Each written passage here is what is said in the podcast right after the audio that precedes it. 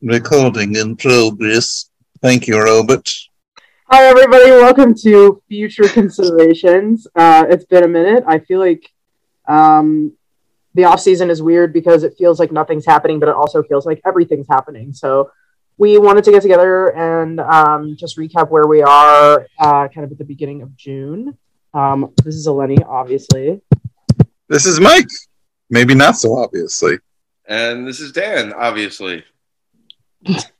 Dan's the only one on Team Hat tonight, but normally we Yeah, have like a, a full Team wasn't Hat sure about thing going getting on. up to get a hat. I had already sat down. I'm I'm doing the podcast from bed, and I'm not. I'm also doing the podcast from bed, so that's the energy we're bringing you today. um, Listen, it's Friday. It's been a long week. Um, so it is Friday, um, July 8th, 2022. And as of today, there are 59 players signed for next PHF season. Um, wh- let's talk about some trends. What are some trends that you guys have been noticing? Uh, I mean, there's a couple trends we could talk about. The one that I think most people have been kind of raising their eyebrows at is an influx of European players, the likes of which we haven't really seen since, you know, maybe 2017, 2018, around there, and really the first year when, you know, we had players from multiple national teams. And now, um, obviously, there's a bit of a a European thing going on with uh, with the Rivs with with Venla Hovi as as a new head coach and bringing in Evelina Markkanen and then of course you have Minttu Tuominen on defense so it's like yeah that's like um a lot of like Finnish national team from the last couple of years which is really fascinating and uh another trend um in my opinion is that there doesn't seem to be a lot of Whitecaps re-signing, which is a whole other thing. But That um, happened last year too, though. I remember like last year we were like, "Are the Whitecaps going to have a team? Like, do they have enough Yeah. players?" Yeah, they um, slow rolled their signings in a big way. We're all looking around like, yeah, I'm not sure what goes everyone- on. I, I really am not sure what goes on. And honestly, I, I the impression that I've gotten is that like they're not sure what goes on. It's not like there's like this like in Boston. There's clearly like some big master plan that we're just all not in on. Really, yeah, that's not what's happening in Minnesota. Nobody has any idea what's going on in Minnesota. But no. the, I have heard the vibe. summers there are beautiful, so that's a plus.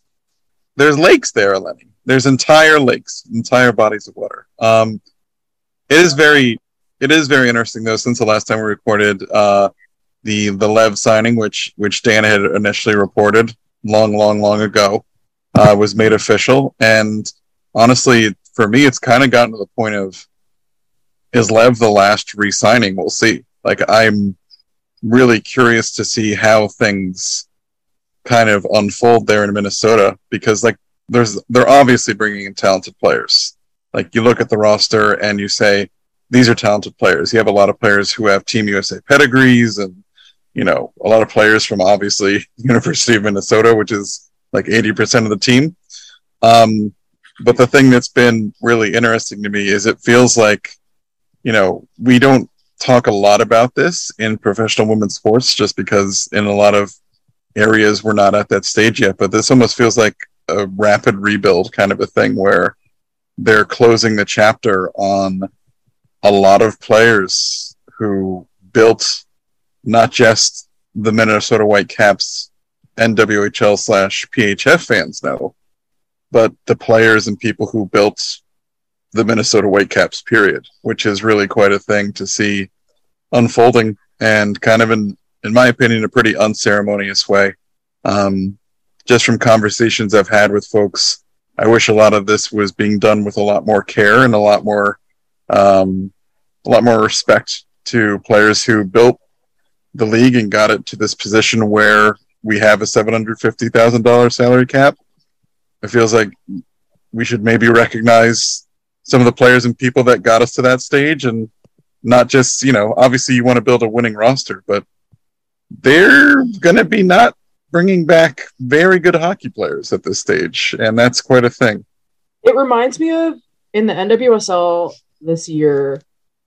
I think it's this year. They've done like something where there's a number of probably somewhere between 10 and 20 OG NWSLers who have been there since 2013. Mm. And they're hmm. doing a whole thing to like recognize them and like thank them for their work in getting to this historic CBA or whatever.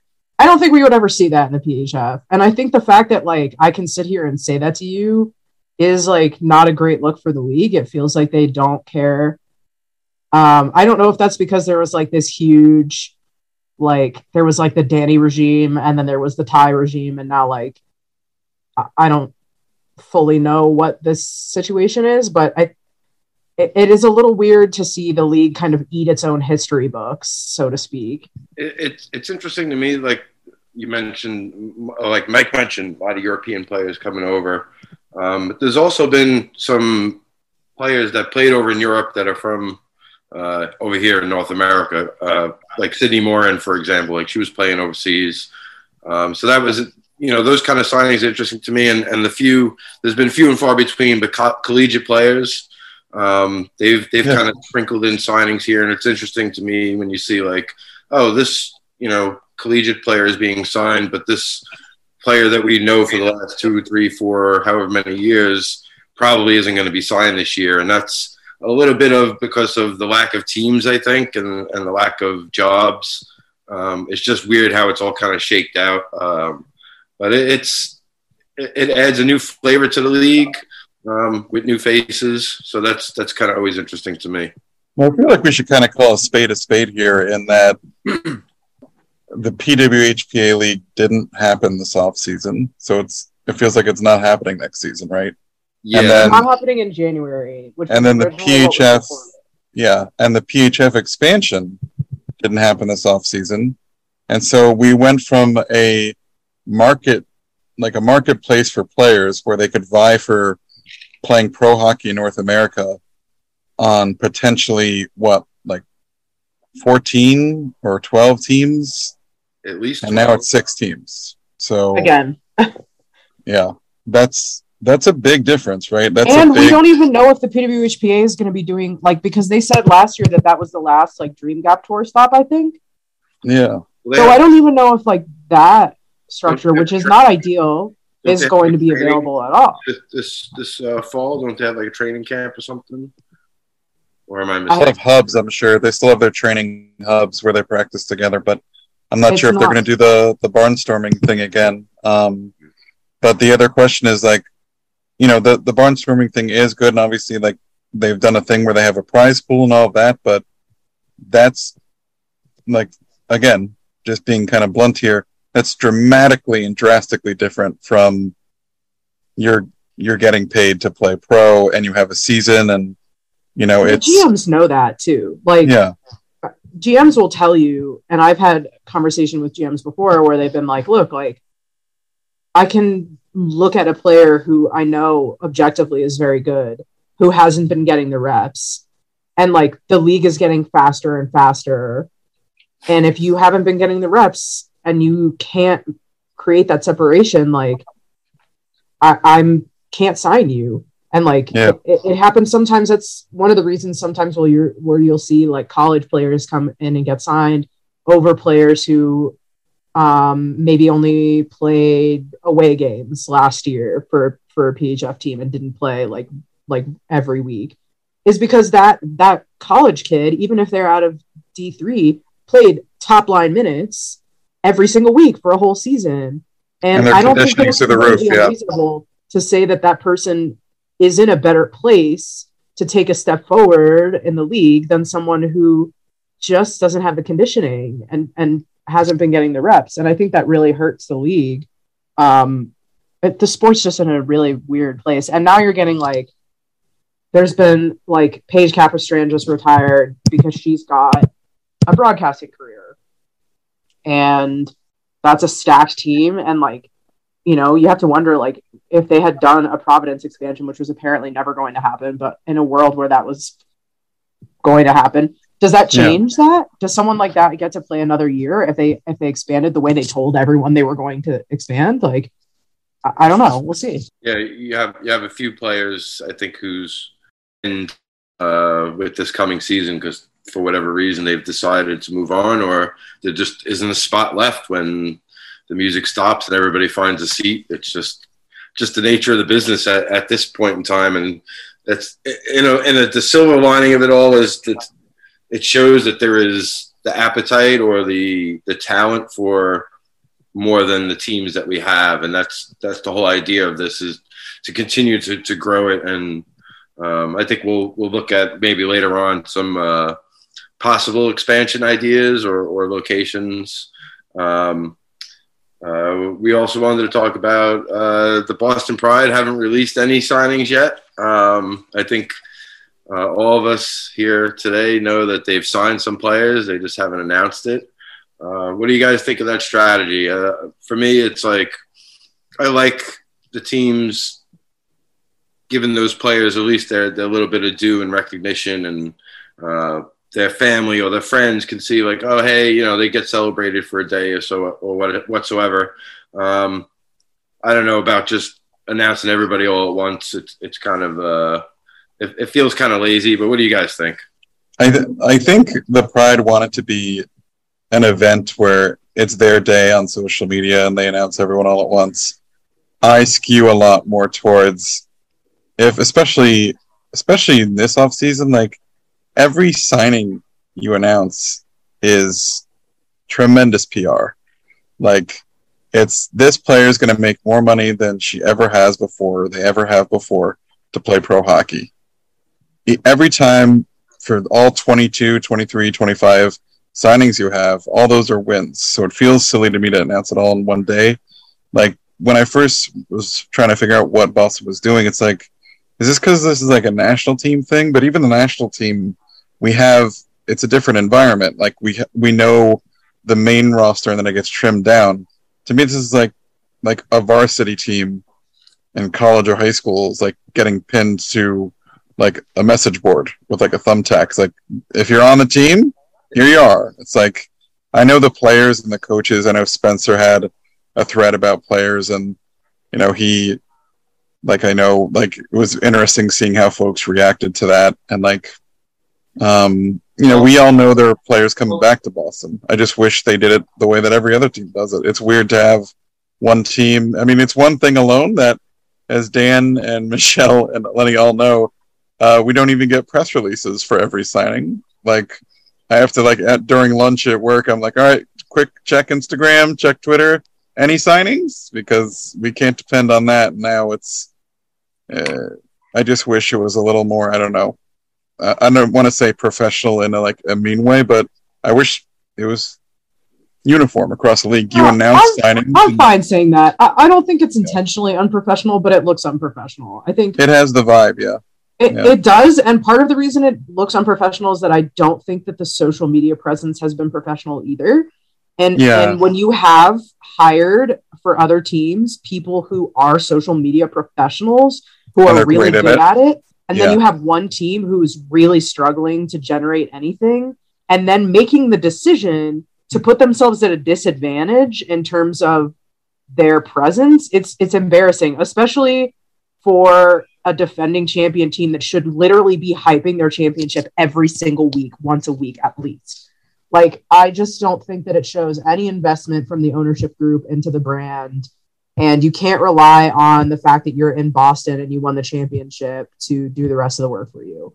And it sucks because I think the people involved are all really nice. Um, but frankly, like the players deserve more and the sport needs more. Like, we're, it's yeah. just not going to grow like this. Um, if you look at other women's leagues and you look at the amount of investment that goes into social media and marketing presences, like it is a huge part of the job and it is a massive part of growing a brand in 2022. And there's just no way around it, frankly. Um, I'm sure it's going to be a cool graphic when they post it. Um, I think a lot of storylines are going to be lost, and we're going to have to go through player by player and tell every single player's story kind of all at once, which sucks because there are players signing, re-signing who have been there forever. There are going to be new players whose stories are really interesting, and it would have been nice to give each one of them um, the perfect amount of time. But I also feel like this has been said, and they clearly are not going to change their minds about it. So it is what it is, I guess. I just I don't know. Yeah. I I I wish they understood the disservice they were doing to themselves um, mm. in committing to whatever this is and maybe maybe I'll eat my words. Maybe they'll do something really, really crazy. Um, and I'll say, actually, you know what, this was worth the wait. But if it's what it was last year, it's not gonna not gonna blow me away. I don't think. Uh, kudos to uh, Paul Mara there. He's he's taught those players pretty well. I, have spoke with a few of them, asked them if they've re-signed. They haven't really given you a, a, a firm yes or no answer, but you can kind of read between the lines. Um, I I did speak to Kayla Friesen uh, a couple of weeks ago and for an article for Tig, and uh, she said she wasn't signed at that time, so that's something that fans can keep uh, keep their eyes on. Uh, we're going to shift over now to the Minnesota Whitecaps. We touched on them a little bit already. Um, there's a lot going on there. Um, I hate to be the, the person that has to do this and be the bearer of bad news. Um, but Audra Morrison, as of today, um, is not going to be re signing with Minnesota. Uh, she made that decision um, based off of uh, an unsatisfactory offer or sequence of offers. Um, and uh, it was really uh, uh, heartwarming, I guess would be the right word uh, to describe that she actually reached out to me uh, yesterday, Thursday afternoon, in the middle of the day, and um, just wanted to thank me for um, you know everything I've done helping her career, covering her career. Um, she made a joke about like her parents have saved all the articles I've done on her, and um, that that kind of hit me like right in the feels in the in the middle of a, a, a, random Thursday afternoon. Um, yeah. uh, it, it, stinks. It's, um, it's something I alluded to in one of the columns uh, last month um, that she wouldn't be coming back. I didn't think, um, and yeah. she hadn't gotten a, a significant offer, and um, that's the reality of it. Is and I think we've talked about this before too with, with Minnesota. Like those players' options are a little bit more limited than some of the other players. Um, in Audra's uh, case, she's a physical ed teacher. Um, she just got married. She's planning on starting a family soon, I believe. Um, so she's kind of set up in Minnesota. And um, when you look at her resume, there's no reason why she shouldn't be um, no a, a, top priority to to um, to to be re-signed or to be a part of that team. It's just it's it's mind blowing. It's weird. It's wild. Um, the only explanation that I can really think of is, um, you know, it's it's new people in charge of building the team as far as player personnel, and and they want to maybe put their own stamp on things. And uh, we see we've seen already they've added um, uh, some new names to, to the mix. Um, one thing that I've, I've keep getting the vibe of is that uh, possibly Sydney Baldwin might end up as the captain next season. Um, I know they had a one of their last tryouts or skates or whatever. Um, she basically was like running the show, uh, from what I heard. Like she was kind of uh, um, a designated coach or, or leader for that session. Um, so just something for fans to keep in the back of their mind. Um, I do know they have signed some players like uh, uh, I, I think her name is Natalie Natalie Snodgrass, who played at, at UConn. I believe they signed her. Um, they signed. Uh, I actually wrote some of these down so I wouldn't forget. Snodgrass. I I also heard Snodgrass was signing there. Yeah. She played four years at UConn. She's played um, for the U.S. I think mostly U18s. She's been called in for like the bigger senior camps, but I don't think she's made like a legit roster. Yeah, I, I personally think that's a big deal. They, have uh, also added uh, Anna Klein, um, and uh, I was told Sydney Moore's Sydney Morin's girlfriend, who I don't know who that is. So if somebody out there more savvy than me can figure that out, um, get on Instagram, folks. Get to the bottom of it. Yeah. So um, and and lastly, um, regarding Minnesota, what I found out, um, a friend of the podcast, Megan Pizon, uh, she actually did get an offer recently. Um, she's kind of in in the mode of figuring out if she wants to accept that or not right now. Um, but there is an offer on the table for her, and that came in recently. Um, but what do you guys think about what's been going on with Minnesota? Uh, what do you think of the way they've started to build their team? Um, obviously, Lev coming back, Curtis coming back. Um, they have some pretty solid D, but what do you think overall uh, uh, of what they've done so far? I have a lot of things to say. I don't know if you want to go first, Lenny. no, go for it. Um, I'm pretty frustrated about that news about Audra. Like I, um, there are players who have been in this league who, um, you watch them play and you're like, this is why the PHF exists. Um, I think of players like Madison Packer. I think of players like Lev, Jonna Curtis, Audra, like players who are great. They just don't fit into that national team. They're not fortunate enough, or maybe they're a little older, or maybe they had an injury that derailed their development, and they kind of revisited their development. Like all these reasons, like Audra Morrison's an all star. She's she's an elite winger. Um, I've been writing about Audra Morrison since she broke in the league with the Riveters, and watching her generate offense from the wing, like any line you put Audra Morrison on is a better line. And for a team that is letting, per Dan's reporting, Allie Thunstrom go, like I know they're bringing in a lot of talented forwards and all, but like if you can't find room for Audra Morrison and give her an offer that she deems as fair, uh, you're messing up. it's it's not a good look. And it's not just Audra. I think the big thing for me is that like nobody that I've spoken to that has either gone to a tryout camp there or signed there feels like valued. Uh, yeah, I, I, don't want to say nobody because I'm sure that the there are players that did, but there are also players who signed there who felt like, I mean, they signed there, but the they don't feel good. Like, and I just don't know if that's the foot you want to start on, especially when you were towards the bottom of the league last season. Like, I don't know that that helps anything. I, I do think I'm like mildly confident about who who Sydney Warren's girlfriend is. this is such a weird way to do reporting, but Dan Michelle just it. raised her hand. There's there's tea. Did, there's tea everywhere. I don't so I'm sure she also figured it out because I've taught her how to do this. Um Did you find it too? Yeah. I found it because I taught you how to find it, Michelle. I know. Uh, Ronja Mogren um, is uh, a winger. She plays both sides. Um, they played together in uh, Switzerland last year. Um, she's played in the SD. She's followed by the Whitecaps. Yes, she's followed by the Whitecaps on Instagram, which is how you know. Um, she uh, has played in the SDHL 20. Last year, she had 38 points in 25 games, which is pretty, pretty good. Um, so I'm sure it will be nice to have um, a winger of that pedigree on the team. I don't actually know anything else about her or how she plays, so I'm not going to pretend to give you a scouting report. But that does confirm they have signed um, someone who can play on either side of the wing, which I think is really important on the smaller teams um, with smaller rosters. Um, I know for a fact there are people who like straight up just have not gotten responses at yeah, all yeah. about whether or not there's any interest in signing them. Um, and I will say, I think that Minnesota is really lucky that they don't really have any geographic competition at this time because if they did, they would probably lose a lot of players to just about anybody else um, the way that they've been handling their re signings, which is really frustrating because all these girls are so Minnesota nice, but here we are.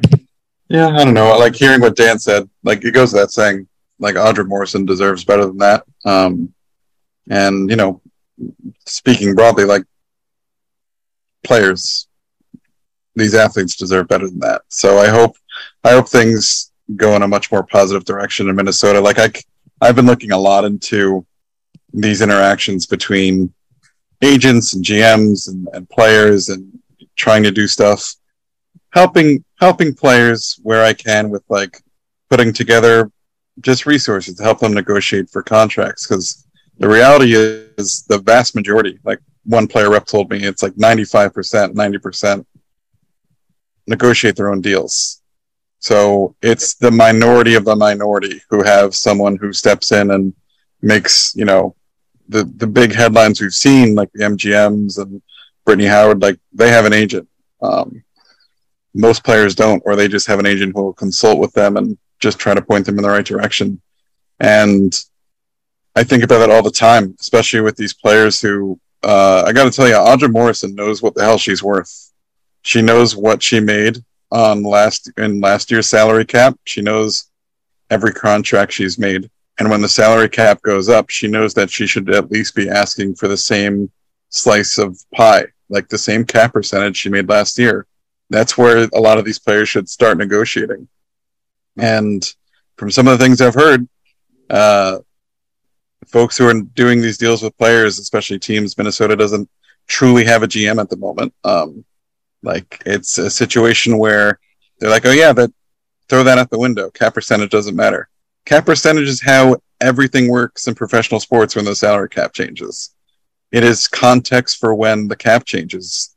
The salary cap, even if we operate with the uh, the the minimum that teams can operate with, nearly doubled it's 300 to 562k or whatever it is right like of course the cap percentage matters and of course they know their value um so yeah i i it'll be very interesting because we're gonna it's it's a new it's a new whitecaps team like we're gonna have a couple of holdovers but for the most part it's gonna be 20 new players or something insane like that so um and kind of like Eleni said it's it's an interesting look for a team that when they lost one of the players who it sounds like they didn't do a great job negotiating with, but who did come back, Lev. Um, what do you have is a team that lost its its goalie, and then this this team in Minnesota that has all this talent I can pull from Minnesota. They had a really hard time finding goalie depth and goalies they felt comfortable starting in games, and that's that in and of itself again quite a thing. Tells you a lot about what's going on in Minnesota. So I hope things get better because those players deserve it, fans deserve it, all that good stuff like I said, I had a lot of thoughts. Speaking of teams that were going to look completely different next season, uh, you can add the Metropolitan Riveters into that category. Um, I, as of now, I believe they only have three returning players signed, maybe maybe a fourth. I think it's just three. I think it's just Packer, Cournoyer, and Babstock. Um, I don't really foresee anybody else coming back. Um, that means they have a bunch of new players and they have some new goalies. Um, yep. They, they went the international route for the first goaltender, and then they went the local route for the second goaltender.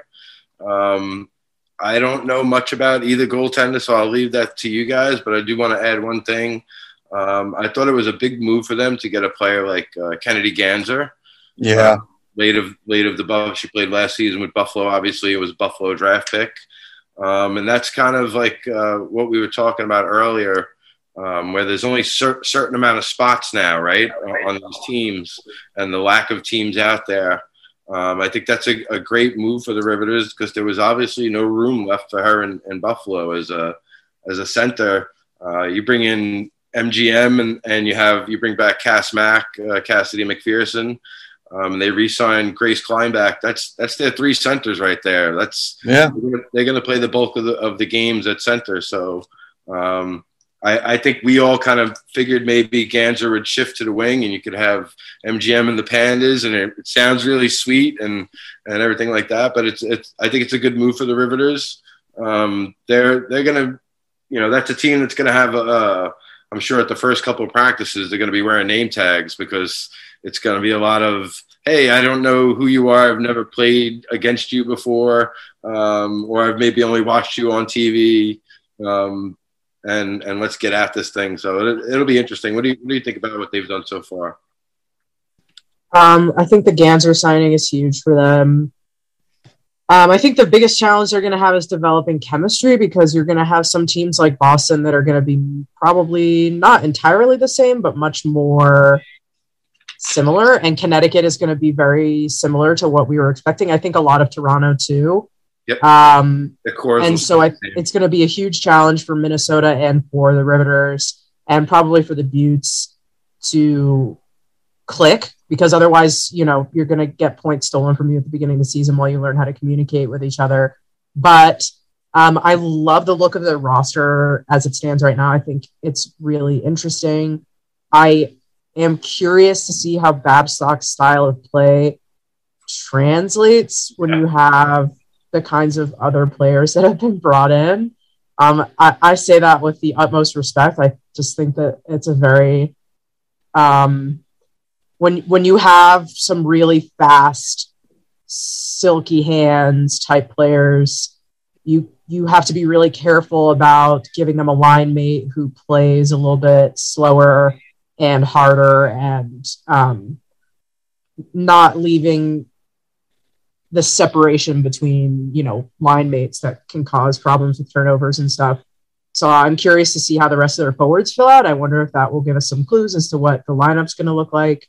Um, I think that um, Rachel McQuigg, I, am so sorry if I'm saying that wrong, um, who is the goalie they signed out of Princeton. I think that's a steal for them. Also, um, she's an Ontario native and um, probably could have challenged for the backup spot in Toronto if she really wanted to. She had really impressive numbers at Princeton, given how difficult that conference is. Um, her last two years, she, she was above a uh, 0.93 save percentage her last two years at Princeton, which is nuts. Um, Not too shabby. Yeah, she and she's not particularly tall either. So to have those numbers is really, I think, significant. And she also catches left, which um, is my favorite thing for a goalie, um, personally. But um, so I'm really excited for them. I think they're going to be able to platoon those goalies really, um, really impressively, and really not have to worry much about which one of them is in net on any given night, which is super important with back to backs being how they are. Yeah, I'm very so far. I'm very optimistic about how the Rivs team is coming together. I think they're they're set in net. Although I'm I'm of the opinion every team should roll with three goalies. Um, I just think it's kind of crazy not to have that uh that safety net and having a third goalie who you feel confident in going in a game, which ties back to what I was just talking about with uh, with Minnesota and Lev's injury. But like McQuigg is like a, a, little trick I do when I look at with with goalie stats in college is like, what were your stats like? How did your team do? When Princeton was winning a lot of games, she had like a 933. When Princeton was losing more games than they won, she had like a 938 like the context of performance is big there and spencer was tweeting out her goal save above average this is like this is a goalie who can be a starter at the pro level and she's going to be competing and sharing the crease with with Eveliina Makinen who like one of the most fascinating things about her is you have Noora Räty, you have Meeri Räisänen, and you have Anni Keisala. Like over the past five, ten years, all three of those goalies are like top goalies in the world. So Makinen is one of those goalies who kind of gets left out of the picture in the conversation.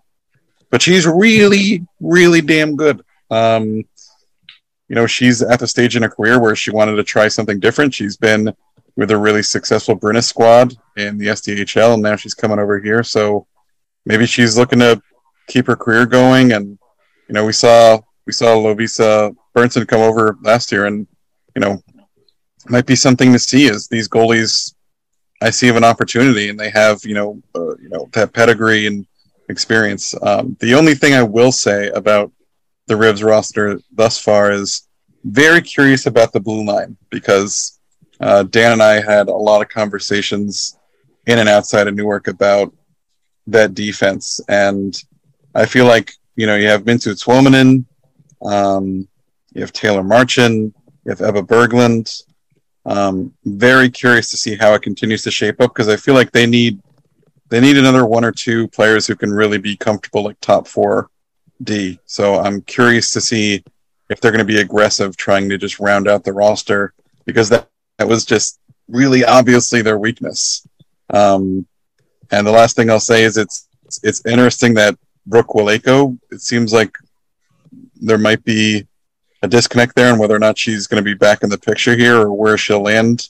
Um, I just wanted to say I think Brooke Lake is a great goalie um, and that she should be playing pro at this level. So I hope something, um, an opportunity owns up. But as I've been saying, uh, Eleni, a, as a fellow member of the goalie union, goalies are just better than the rest of us. And the thing that stinks so much about this is there's really not enough musical chairs for goalies, especially in the pro game. And it's also I want to clarify because I think I made it sound like I don't trust right-handed goalies when I was talking about. and they're and just fun not, that they I have different That's not true. I, that's not true.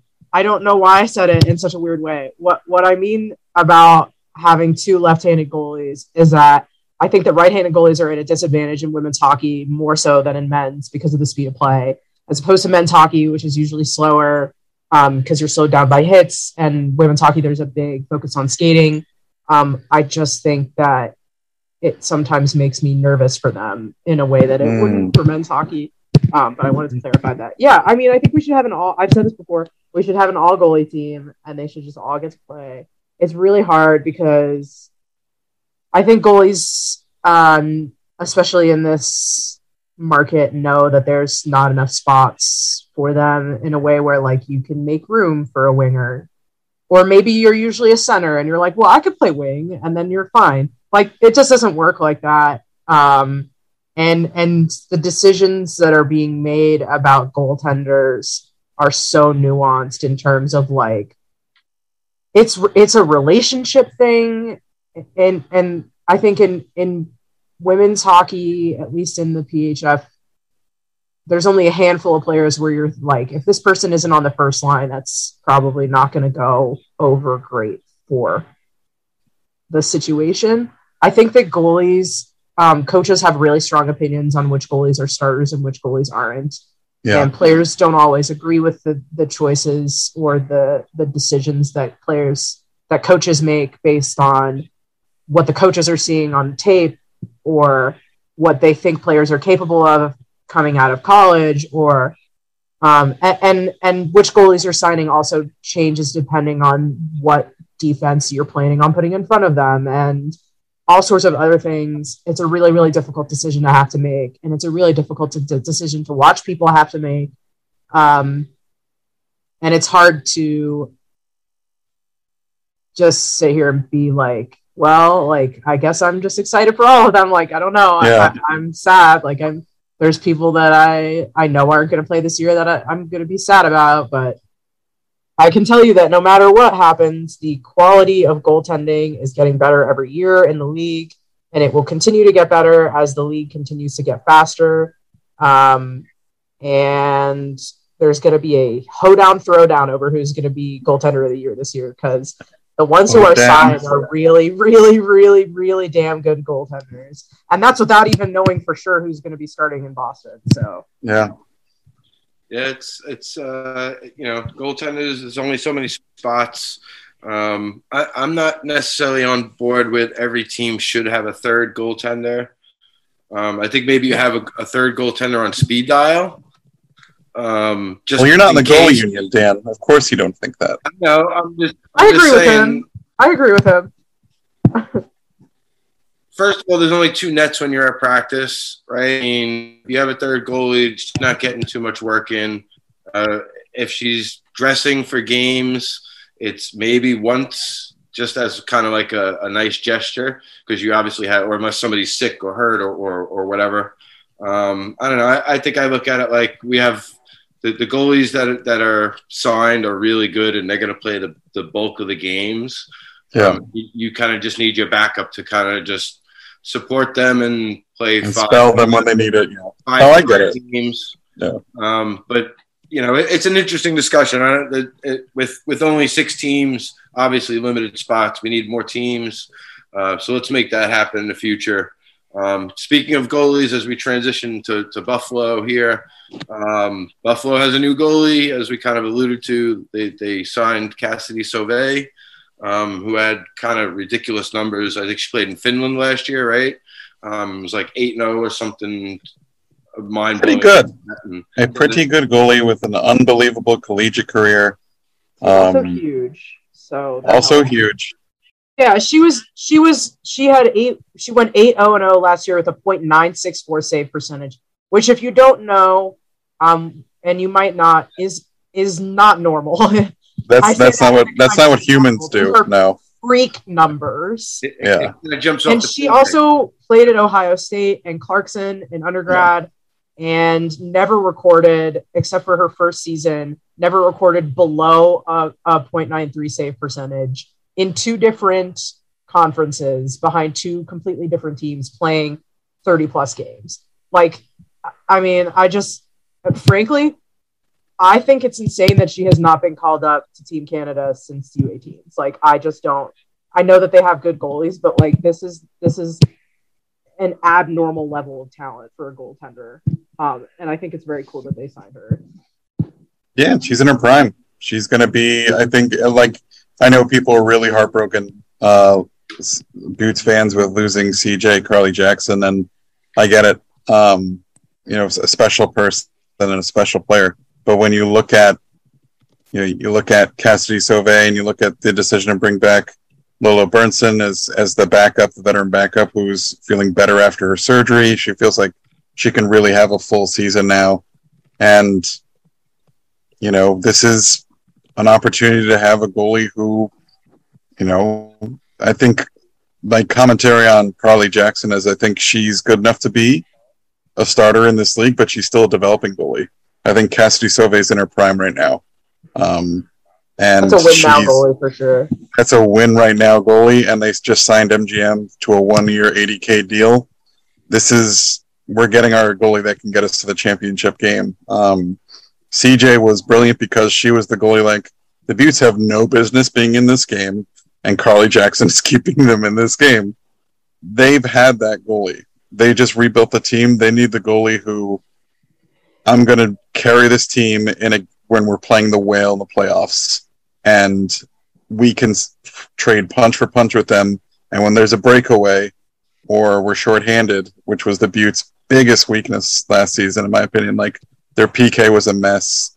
If you look at CJ stats, like it's uh, so many of the goals she allowed were on were on the penalty kill, and it destroyed her stats. Because if you look at her even strength stats, awesome, awesome goalie, like on on par with Lev, and um, but they want that championship goalie. Kassidy Sauvé is really capable of being that goalie. So um, Michelle just noted like they need that McLaughlin performance, and like yeah, uh, it wouldn't hurt to have, and that's that's the sort of goalie this Kassidy Sauvé can be right now. Like on paper, like I love Carly Jackson. Kassidy Sauvé is a better goalie than Carly Jackson. So um, just in terms of what she can bring night in night out on a team that's going after a title that doesn't that doesn't mean that CJ can't get to that level. I think she can, but it's real tough when, like we've been talking about, there's only so many spots in this game of musical chairs, and goalies, as Lenny knows, how do you develop? You need to see shots. You need to get. That's that's how goalies get better. They need to see a lot of shots, which means they need to be on the team and practices, which is one more reason tying back to what Dan said. Like two nets, you got to make sure your goalies get reps. So um, very interesting to see the Beauts come together. They're almost done. Like you look at this team, it's like, yeah, you guys got like three lines. You got a lot of D. Like a couple players signed for two years. This is a good team. Um, it's wild that they're this far along in free agency. Before last season, uh, Nate and, and Coach Ray for what it's worth too, they both said, you know, we're, we're done with this.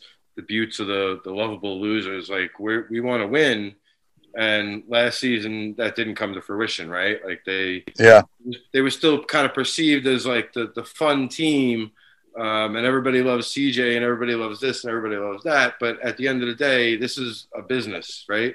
They don't they don't play hockey just to hang out and make friends. Like they it's a competitive business. You want to win. You want to be the best. And um, buffalo didn't that that didn't happen for them. So when they went into the off season it was do we want to be the, the fun team that goes five and 16 or whatever it is?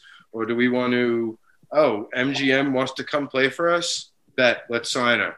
Kassidy Sauvé wants to come play for us? Let's sign her. And to have ownership be like, all right, you can do this. Let's go forward. And I mean, you know, that, that like you, you kind of said that it's a, a win now uh, kind of uh, yeah. for them. And, and they're, with those two players, they're I, I, look at them and I'm like they're they're already better than they were last season.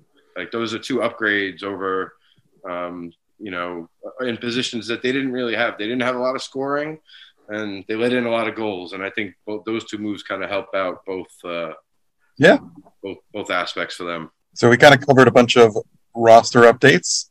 Um, also, some off the ice stuff happened. Uh, we have a new head coach in Toronto who uh, I guess you could say is kind of a big deal. Another Hockey Hall of Famer involved in the Toronto Six organization. So Geraldine Heaney is their new head coach. Um, the third woman ever to get into the Hockey Hall of Fame from the ranks of women's hockey. Um, you know, an, a brilliant, brilliant offensive defender um, who was kind of like years ahead of the curve in terms of the way we view offensive defenders now, like defenders who join the rush and everything. Um, I'm very curious to see what she does just because I love Toronto's young blue line, and they really brought back most of it. They recently brought back Saroya Tinker and Lindsay Eastwood, who are both awesome players. My question is like, it doesn't like Heaney has coaching experience, but I don't know how in tune she is with this league and with these players. So that'll be a big, a big thing where I'm curious what they're going to do to put support around her on the rest of the bench, which I know they've already made some moves um, to round out the coaching staff. And you know, if if you want to find some untapped potential in players like Lindsay Eastwood and Saroya Tinker, uh, like maybe the best offensive defender to ever play women's hockey is not a bad place to start. Um, but like the thing is, like they got a lot of offense out of their blue line last year, so I'm very curious what this translates into. Is maybe just fresh perspective on offense and fresh perspectives on how this team can take it to the next level. Because we watched them last year; it was an amazing team. You- They fell short, though. Do you think it's weird that they've had now three head coaches in three seasons? This- yes, I think it's weird, and and it's like you know what, Dan? They're the new team, but they got to do what all the other teams did, which is like new coach every year, turnover, turnover. Um, yeah, I feel like it feels weirder because the other teams are more established. But yeah, I mean, the the Pride went through some weird shit before they got to where they are. Remember Um, Thomas Pöck? Oh yeah, I remember Thomas Pöck. So I I I think that I feel good about this one. This feels like something where like this is a very informed decision of who we are putting at head coach. Yeah, Um, she was a defenseman. Um, I think that defense being an, an important part of the offense is going to continue to be a thing for this team, given that she was above a point per game player everywhere she went. Um, my favorite fun fact is that she was born in Northern Ireland, which is the coolest thing ever. Um, she did play for Canada, but I just think it's fun. Um, I, I like it. I actually I feel good about where the six are right now. Um, I, I you know you'd think for a team that loses MGM in the offseason, you'd think that you would be nervous for them, but I'm Yeah. not. I'm actually not, Not at all. and that's the and, weird and thing. that's kind of fun. Um, I think that's kind of fun. I think, I think it'll be interesting. I'm excited for them. Um, I know that um, Elaine Chuli does not love to play back to backs. Um, I'm sure there are very few goalies that do. Um, but I think I think we are going to. I know that people expressed concern that CJ they weren't going to see as much of her this year. I would not worry about that. I think she's going to play a lot. I think that Chuli operates best when she's not carrying, you know, 75% of the load, 80% of the load.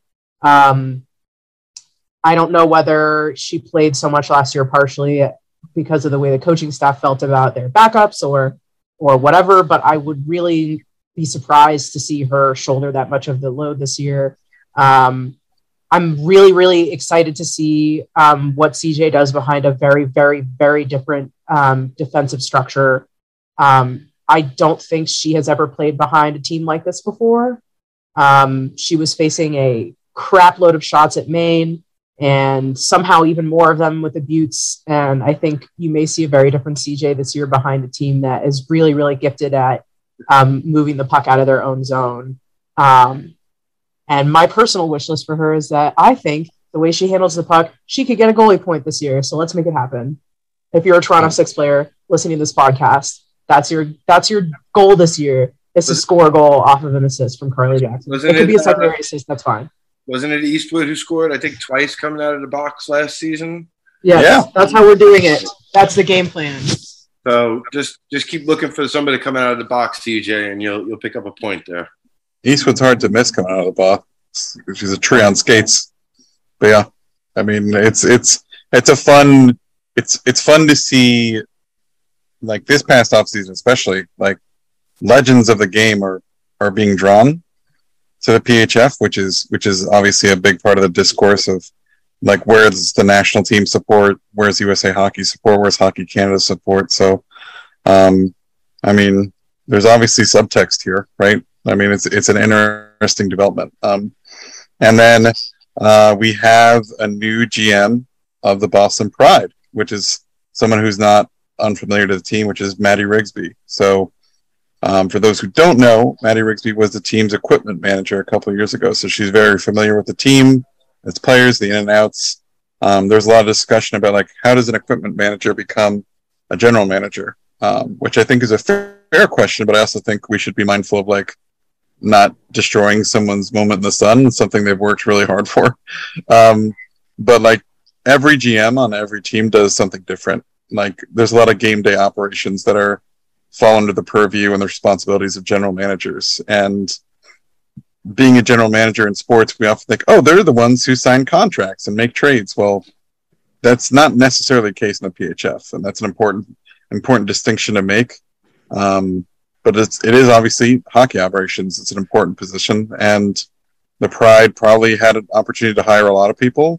They went with someone they know, kind of like promoted from within. So, um, congratulations to to Maddie Rigsby and another another new chapter for for Boston. I mean, this is a team. I mean, you look at the results; they kind of it feels like they know what they're doing. So, Yeah, I think I'm I think definitely not going to shoot me take any shots at this. the big thing for me is like there we cannot bang the drum about player welfare and like making players feel safe and like building a league that they want and then like someone gets hired that the players all know and love and now Yeah. we have like you especially can't be in a situation where you're like bitching about nepotism and then someone who legitimately went from playing as a goaltender for a D3 school in the area, worked her way up through being an equipment manager and became a GM is like suddenly not good enough for you because she didn't work for Hockey Canada or something. I don't really know exactly what people think they're looking for. Um, I, I will say that I do know her. She will not remember me, but I I had some friends on the team when she was in college, and I have That's spent some time believe. around her. Um, she is a lovely human being. She is so kind. Um, and the players love her and they trust her. And um, for a league where you're not trading people in the middle of the season, which is a big part of being a GM in, Yeah. for example, the NHL, I don't really see why this isn't a great idea. I think the most important thing in a GM, and we were just talking about Minnesota, where the players have had trouble feeling valued and incorporated. You're not going to have that problem here. You're not going to Yeah. have a relationship building problem with a GM that they all know and trust and feel that they can come to. If God forbid something happened on that team, you know who's going to hear it? The GM's going to hear it because they trust her. So I think it's kind of corny to be complaining about this. Um, and if you have complained about it, you should know that I think you're corny, and everyone should focus on the things that are real problems in this league because there are plenty of them. And then he's opening cans of corn here. I love it. Lo- uh, I Like love corn. speaking broadly, like think of it like this way: Who knows more about game day operations than an equipment manager? Nobody. If you've been to a PHF game, I'll tell you something. Someone who works very hard, equipment managers, they do literally everything. I've seen equipment managers carry like very tiny human beings carry things that I'm like, I don't want to pick that up. That looks ridiculous. And then like they're gonna grab food. They're gonna get bags in the, in the bus. We got to get to the bus. We have a deadline. Like these are people who are organized, motivated. Like, you know, I tell you one thing: someone who the players trust, who is going to work their tail off for you, it's not a bad hire. So, um, it's it's good to see. Like, I'm I'm glad that we're seeing this. I think we need to see more of this. Like, I know I, I remember having conversations with Dan and Erica um, years ago. Like when we started to see some players end up behind benches every now and then, like assistant coaches like Marissa Gedman, um, players like uh, was it Dan like uh was it Sydney Rusler um, in Yeah. Connecticut where it's like Johnson. I- yeah I want to see that happen like stretch with the Rivs like Kelly Nash and then she got the, this new opportunity at LIU which is amazing it's like that's what we want to see we want to see these recognizing talent from within giving that talent opportunities developing that talent and then there's the p- people who are the most qualified. So I don't know. I think it's good news. Um, but no, that's really all the major stuff. Like a couple assistant coach coaching hires around the league, so yeah, we also mentioned earlier that you know there's still teams like the Whitecaps looking for GM, so there's still spots around the league where roles have to be filled, and you know it's another part of the off season. Is it happens a lot, especially in pro women's sports and the PHF, is positions need to be filled, team identities change, leadership changes. But uh, that's all we're going to cover for this episode because uh, there's a lot going on, and we want to make sure we give time to other important things going on.